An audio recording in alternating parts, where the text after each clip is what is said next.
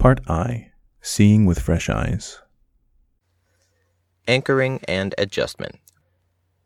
Suppose I spin a Wheel of Fortune device as you watch, and it comes up pointing to 65. Then I ask, do you think the percentage of African countries in the UN is above or below this number?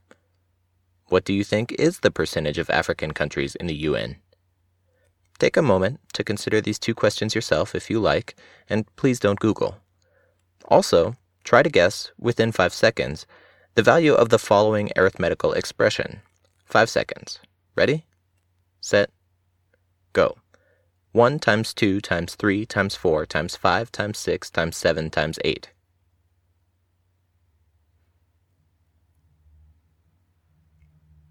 Did you get it? Tversky and Kahneman, in 1974, recorded the estimates of subjects who saw the Wheel of Fortune showing various numbers. The median estimate of subjects who saw the wheel show 65 was 45%. The median estimate of subjects who saw 10 was 25%. The current theory for this and similar experiments is that subjects take the initial, uninformative answer as their starting point, or anchor, and then they adjust upward or downward from their starting estimate until they reached an answer that sounded plausible, and then they stopped adjusting.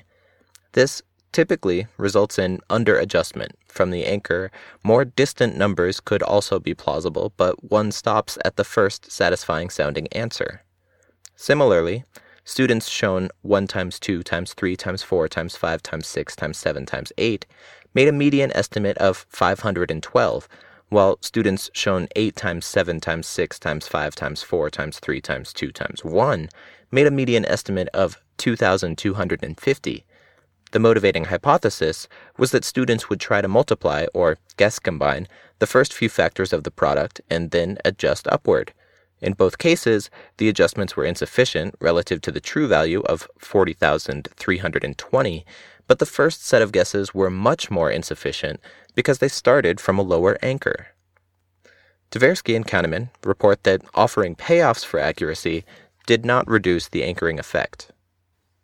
Now, Strack and Mussweiler in 1997 asked for the year Einstein first visited the United States. Completely implausible anchors, such as 1215 or 1992, produced anchoring effects just as large as more plausible anchors, such as 1905 or 1939. There are obvious applications in, say, salary negotiations or buying a car. I suggest that you exploit it, but watch out for exploiters.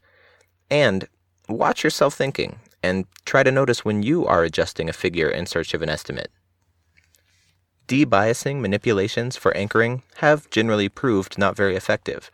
I would suggest these two. First, if the initial guess sounds implausible, try to throw it away entirely and come up with a new estimate rather than sliding from the anchor. But this in itself may not be sufficient. Subjects instructed to avoid anchoring still seem to do so, according to Quattrone et al. from 1981. So, second, even if you are trying the first method, try also to think of an anchor in the opposite direction. An anchor that is clearly too small or too large instead of too large or too small, and dwell on it briefly.